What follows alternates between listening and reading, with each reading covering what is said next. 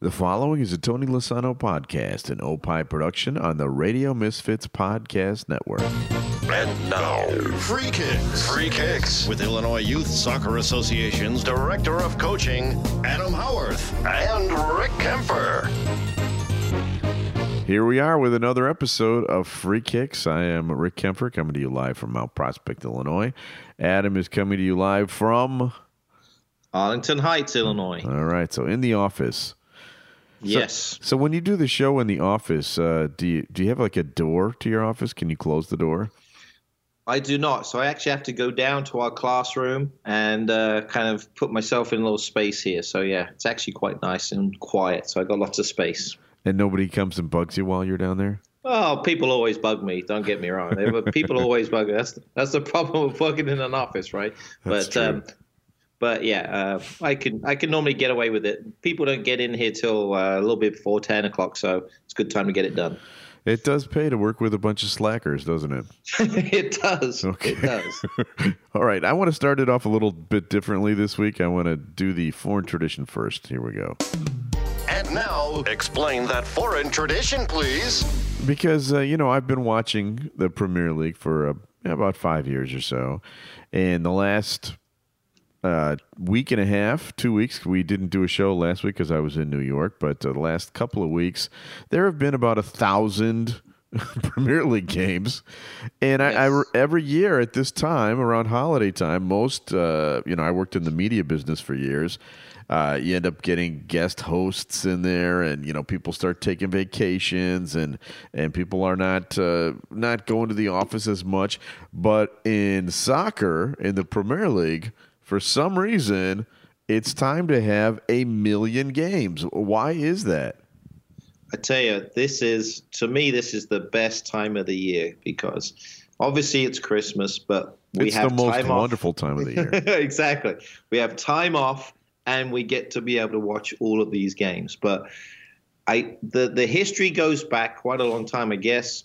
Uh, Boxing Day, which is the day after Christmas, that's typically when all the kind of the games start. So they have ten games. It's always that day after Christmas, and supposedly what it kind of goes back to World War One when there was a truce uh, between England and Germany, and they actually came out and played a soccer game. I don't know if you heard about that. but- yes, yes.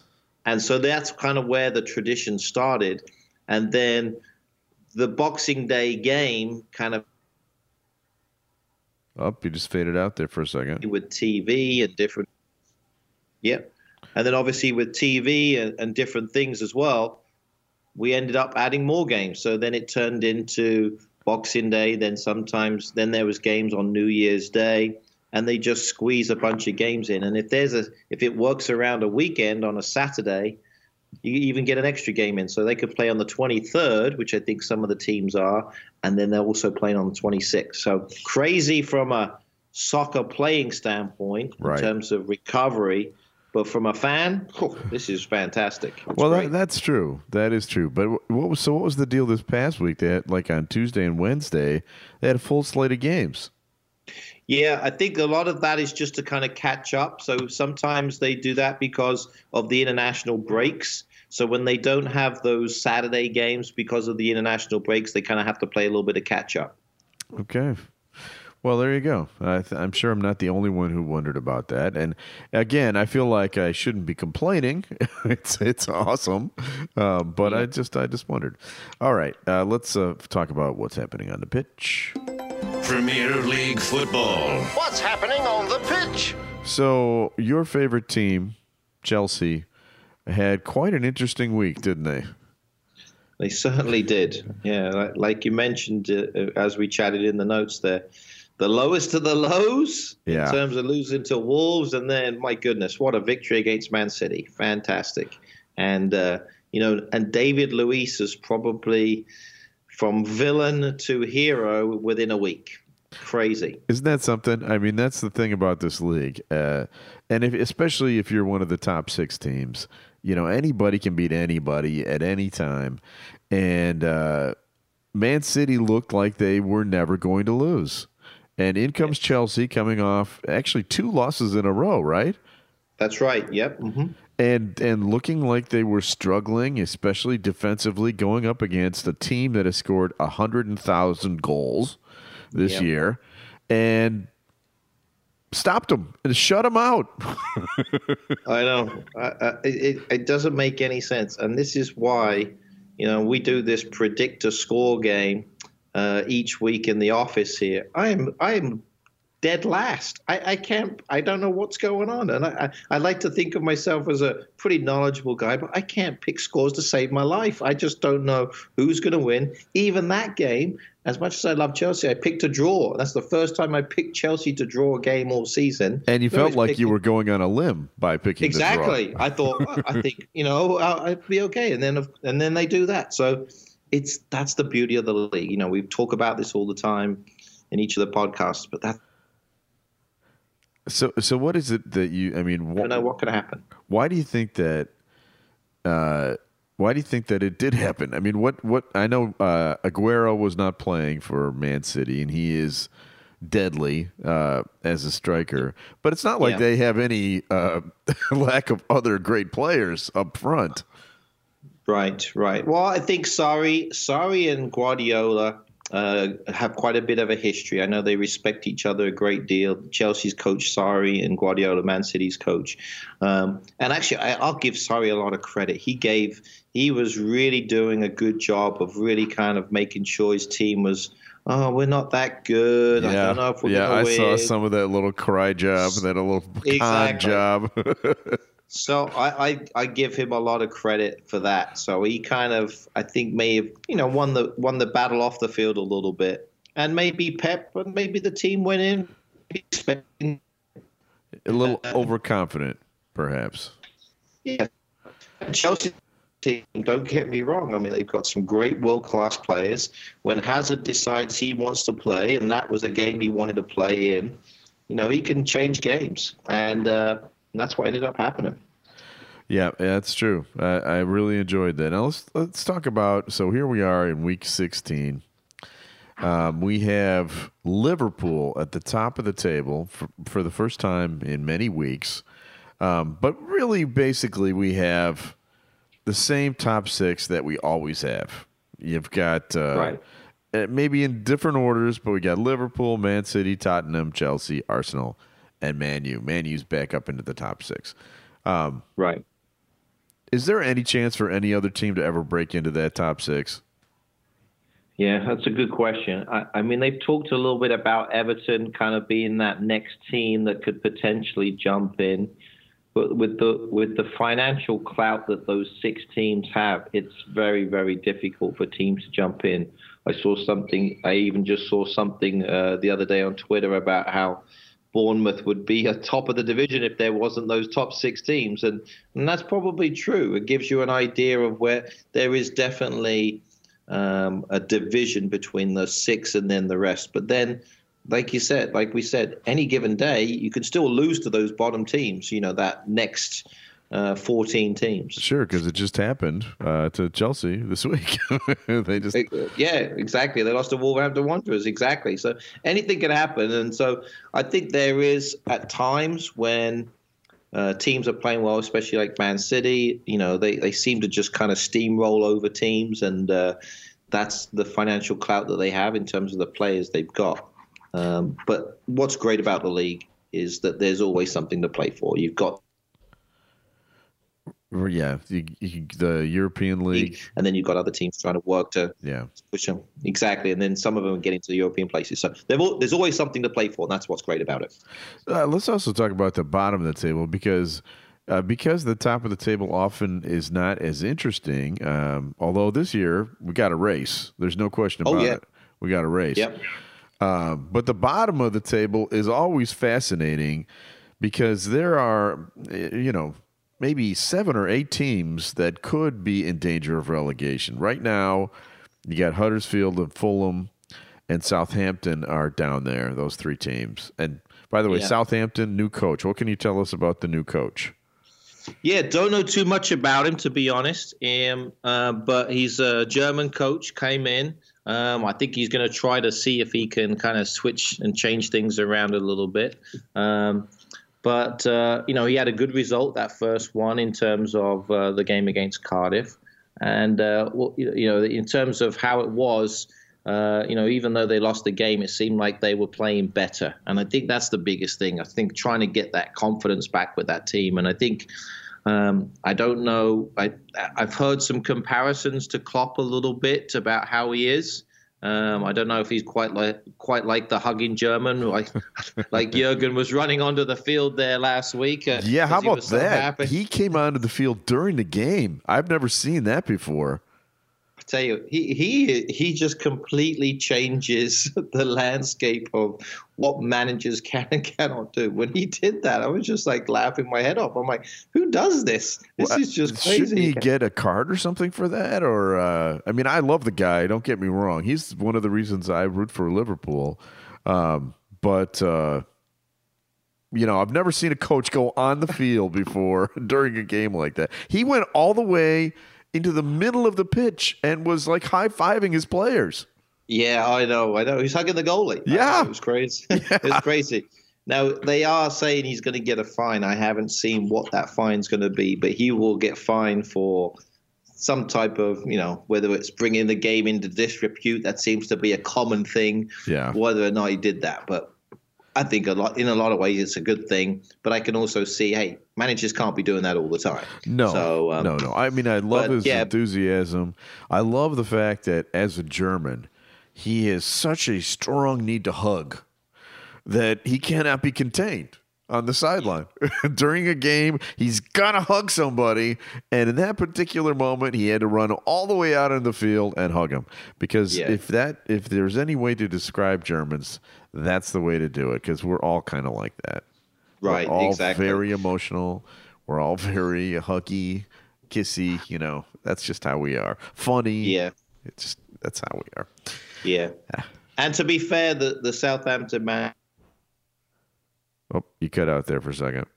Leipzig. He was actually, yeah, yeah, he's actually Austrian, so I do believe he's an Austrian manager. Although he's been doing most of his managing of games in Germany, so uh, came over from Leipzig. So we'll see. We'll see how he does. I think. Uh, Can I tell you a secret about Austrians and Germans? Go ahead. Uh, and this is uh, some, some, you know, I my mother's from Austria. Um, my father lived in Austria. Uh, I, you know, also grew up in Germany myself. They're the same. they're the same. they speak the okay. same language. they're they're very similar. Uh, you never say that to an Austrian because they get super offended by it. But I'm sure. sorry, it's true. That's funny. That's funny. That's great. That's good to know, though. Yeah. So next time I meet an Austrian person, I know. Oh, yeah, yeah. German. Be sure to say that. Be, they love they love hearing that.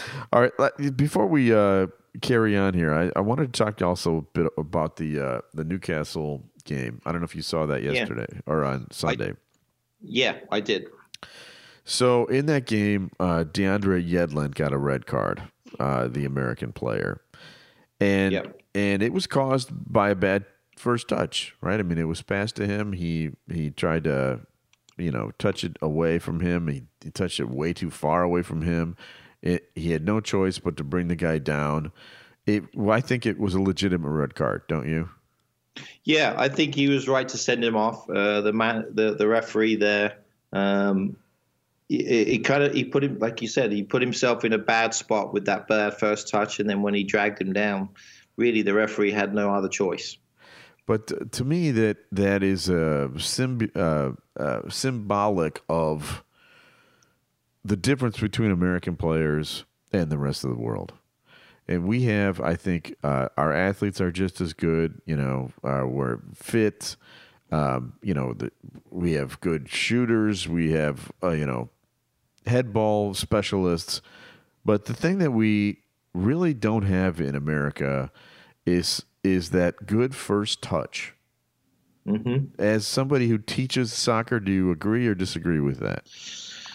I think I think at times that there's some areas in age groups that we kind of struggle in. And I think the nature of the game, because of how dependent we are on winning all the time, it takes away from the smaller and the more important aspects like technique. Um, and there's little promotion here. I think that's what's really good about a lot of the new coaching courses uh, that U.S. Soccer's put through is it's a lot of playing where the kids are learning to play the game and kind of the technique is focused within just them playing soccer. And when I look, when I think about my, oh, crept out there for a second. Didn't spend a massive amount of time. Yeah, I didn't spend a, ma- a massive amount of time when I was younger working on technique. I just played the game. And so I by playing more, that's going to probably bring that technique out. And so, whereas we sometimes, I think, where, you know, and it's probably a fair statement that we see a lot of coaches in America with drills and people long lines and waiting to get the ball. Let's let them play and get more touches. And so, hopefully, in the next 10 to 15 years, we're going to see more kids playing soccer and not just being parts of drills. Yeah, you know that I guess that is that is the difference because in basketball and in in baseball and football, you see kids out in the park just playing. Yeah. Uh, but soccer is uh, one of those activities that, that that they don't play as much now. I'm starting to see it more than I used yeah. to see it, but uh, yeah, I agree. I mean, and again, it falls into this organized soccer area. You know, why can't kids just go out and play on their own? You know, that's the the street soccer that we want kids to do. And I think if you speak to many coaches in America, certainly people in my positions throughout the states, that's going to say the same thing. We just want kids to play, and that's how they get better. So we're hoping that the those types of situations can get better by them just playing soccer in in, in environments where they don't have to have a coach, and then they can get better. So, uh, one of the things I like to do is mention or just give kudos to the English announcers. I love watching the Premier League because I, I love the announcers. I love the way they use the language to yeah. describe things. And, you know, we're talking about first touch. Uh, there was an announcer this past weekend who described a first touch as sumptuous. sumptuous first touch, which is just a great word that you will absolutely never ever hear in an American announcer. Uh, which so again, a tip of my cap. Sumptuous is my new favorite word, and I'm going to be using it more often. That, that's great. Well, in fact, there's a, one of the better announcers for the English Premier League, John Champion, he's just signed a contract to come over and be full time in the United States and actually do MLS games. I saw that. So, That's great. Yeah, so yeah, which is great, and he's really good. I think he's one of the better ones too. So he's going to be doing working with ESPN, and uh, so that's I think that's a very positive thing for for soccer here too. And like you said, he, he's going to be able to use those words like sumptuous or ten, tenacious and all kinds of different great ways of explaining things. All right. Well, since we're talking about American soccer, let's play the jingle here. In this country, we call it soccer, partner. All right. So you're talking about the MLS and you're talking about uh, John Champion coming here, but uh, we have a new champion in the MLS. Uh, Atlanta. Did you get a chance to see that game at all? Yeah, I kind of watched the highlights. I didn't get to see all of it. It was right in the middle of uh, our ODP stuff going on this past weekend. But uh, I mean, it seemed like Atlanta was definitely deserving of winning that game. Um, and what a great atmosphere! Seventy over seventy thousand people. Yeah, seventy three thousand plus at the game. That to me, that was the most impressive part of the game was how yes. big the crowd was because. Uh, you know, we don't really see that here in Chicago, but I think the MLS is starting to catch on in America in other places. On the yeah, West Coast, in the South, in the Southeast, you know, in the Northeast. For some reason, well, not so much yeah. here. Yeah, I mean, I think it's definitely. I mean, it's definitely here. We have a huge, we have a huge soccer base in Chicago. There's no question. But I, I, in terms of Atlanta, I think what's been really kind of nice for them is, and this is probably fair to say, with their professional sports teams, they're pretty average for the True. most part. True. And uh, now they have a team. You know, uh, the owner uh, has invested a huge amount of money into some of these players, and consequently, that investment has led to the team being pretty good. This is only their second year of existence, right? And they've already won the championship, so it gives you an idea of how far they've come in such a short period of time. Anytime you can get seventy-three thousand people at a game, you're doing pretty good, and that, yeah, and that was true. an average, and that was pretty much an average crowd for them. I mean, they right. were getting seventy thousand for most of their games, so definitely worthy winners. Maybe the start of a dynasty was it say in England, a dynasty? Um, we'll find out. We'll find out. You know what's what? Uh, uh, one of the reasons you kind of touched on this a little bit, but one of the reasons why uh, soccer has been embraced so much in Atlanta is that they haven't won a championship of any kind in twenty some years. Right. Right. So yeah, that, yeah, that that helps. I mean, I remember when the Chicago Sting got popular here uh, in the early 80s, um, it was the same thing that we had had nothing in Chicago yeah. for a very long time. Um, and so we kind of coalesced around the winners.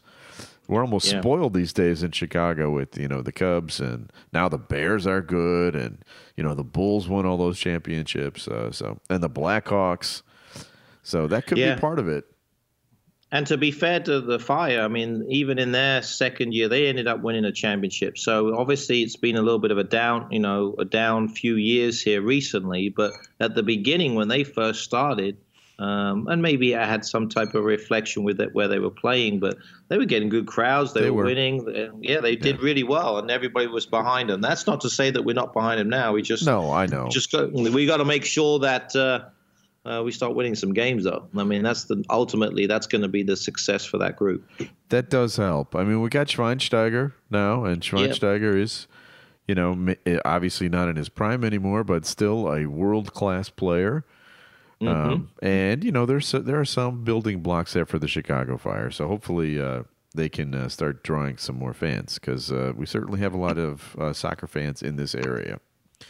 Uh, let's no talk question. about one other uh, American player. I don't know if you caught this, but uh, you know who Josh Sargent is. Yes, yes. He is now with Werder Bremen in the Bundesliga, and he got he made his debut this past week, and in his first moments on the pitch, scored a goal. I think it was his first touch as yeah. a as a uh, as a Bundesliga player. So that's right you know there are there are some bright spots coming up for the Americans. I agree. I I, I think Josh Sargent's going to be a, a, really pivotal player in the future for U.S. soccer. Um, he finds ways to score goals, even in the World Cup when he was playing up with the U20s. He was able to bang in some goals as well for them. So um, he's going to be a big part of that U.S. national team moving forward. I really do think that. Um, he, he again, I mean, probably the easiest goal he'll score all, all, all his career. The ball was practically going in, and he just heads it in there. And uh, but a great finish and a uh, great way to start your professional career. Two minutes in, you know, score on your professional debut. So can't get much better than that. Right. Hey, you, that's a good point. I think I could have scored that one, but uh, you know, I could have also missed it, though. Let's not forget that I could have yeah. definitely missed it. Uh, if you're trying to find uh, this show, Free Kicks with Adam and Rick. You can find us on iTunes. We're on Google Play, Stitcher, TuneIn. Um, there's an RSS feed over uh, at uh, the Radio Misfits Podcast Network. We're also on Spotify. And uh, before we get to what's going on at your office, which I do want to get to, we do have to do our quiz. We haven't done a quiz yet. Yeah, that's right. So uh, this week I've decided uh, because they beat your Chelsea team that it's time to do uh, Wolverhampton. Are, are, do you know enough about them? A little bit. In fact, my my very first coach in England was a big Wolverhampton fan. So my very first soccer kit was gold and black. Really? So, yes. So there's pictures of me as a U9 playing in the gold and black of the Wolves. Okay, well, there's some history there, um, and we'll be we'll be delving into those colors here in just a bit. But first, how many times in the so the Wolverhampton at one time was one of the powerhouses in right. uh, in English uh, soccer, and in the 1950s they won uh, a league title. So I'm I'm actually giving away part of the answer here. But how many times did they win the top flight league that decade in the 1950s? Was it zero, one, two, or three times? Well, I know Billy Wright was the main guy there. He was the English uh, fullback that was the captain and did it. I'm going to go with three times. That is correct. Uh, 1953, 54, 57, 58, and 58, 59. So, congratulations. Yep. You need to get two more correct to win the quiz. Okay. All right. The manager of the Wolves at the beginning of the 2003 season shared a name with one of the Monkees. Which one? Was it Mickey Dolenz, Davy Jones, Mike Nesmith, or Peter Tork? I do remember him. He actually went to manage a few other teams as well. Davy Jones. Doggone it. I thought I'd get you on that one. All right. That's two. Very good. All right. What happened to the Wolves between 1983 and 1987? They A went from first division to fourth division. B played in different stadiums four years in a row while their new stadium was being built. C had new coaches every year. D changed their color briefly from yellow to green. Ooh. I think all of those things could have happened because I know that was the time when they was under receivership and they were really struggling.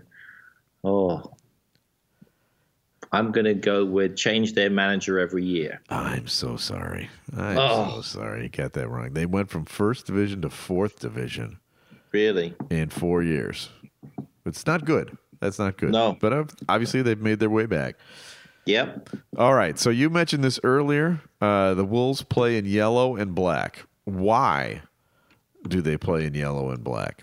Is it because A, the town motto is Out of darkness cometh light, and the gold represents light. Is it B? Wolverhampton is the bumblebee capital of England. is it C? Uh, the the coat of arms, which goes back to medieval times of Wolverhampton, features yellow and black. Or is it D? The wolves of Wolverhampton have yellow and black eyes. I'm going to go with A because there was some darkness and some different things there. So I'm going to go with A. That is correct. Town motto Out of darkness cometh light. Because it was such an industrial yes. town that everything was black because yeah. of the coal. Um, and uh, and so you know they had to clean up the city, and out of darkness cometh light. That's uh, so you have passed this week's quiz. Ooh, okay. But we've got one more question just to see right. if you get a, a, a better grade or not. Which Star Wars actor is a big fan of Wolverhampton? Is it A, Harrison Ford, B, Mark Hamill, C, Peter Mayhew, who played Chewbacca, or D, Billy Dee Williams? I'm going to go with Chewbacca. I'm sorry, that's incorrect. It's Mark Hamill. Really? Yeah. Okay. And American. and, and, the reason why uh, he became a big fan is somebody uh, from Wolverhampton about twenty uh, some years ago wrote him a letter saying something nice, and uh, then somebody asked him, you know, what team does he root for? And he said Wolverhampton, just because he had gotten a nice letter from somebody who lived there. and and they and the team heard about it and brought him to England and got him on the field and everything. And now he actually is a huge fan of Wolverhampton. That's funny. Very strange story. Yeah, that is. That is. All right, so tell us what's going on at the uh, Illinois Youth Soccer Association. Yeah, so um, kind of getting ready, obviously, for the, the Christmas time here. So things are slowing down a little bit, but we actually have a, a coaches connection meeting on Wednesday. So we've got some some people coming in. Uh, Brian McBride will talk a little bit about uh, his new company, and then also talk with uh, Connor Marlin, who works with a video camera company as well. And then uh, also a little update on coaching education different things going on there. And then I'm actually down to Southern Illinois, down there, give them a little bit of an update as to what's going on in our office, and uh, also give them some information on coaching education, uh, things that are coming up. And then really after the Christmas break is when we'll kind of start up again. We've got some some D license courses. Uh, we've been lucky enough to be able to. We're going to be able to host a couple of C license courses in the summer. We're excited about that. And uh, yeah, it's gonna as soon as the new year hits, it's gonna be full go again we go through. And then we're we're pushing on with our ODP program. That's uh, every weekend now. We've got this weekend of all the teams up in Rockford and also in Schaumburg uh, as they evaluate. And then as soon as they get back from break, they're going to be heading to Indianapolis for some uh, friendly games against the state of Indiana and Kentucky. So yeah, we'll have that little bit of time off over Christmas, but then uh, we'll be busy and then getting ready for the convention. So it's going to be crazy stuff. Well, sounds good, but it sounds like you are going to be having some time to watch some TV over the next couple of weeks. So we have to play this jingle for you.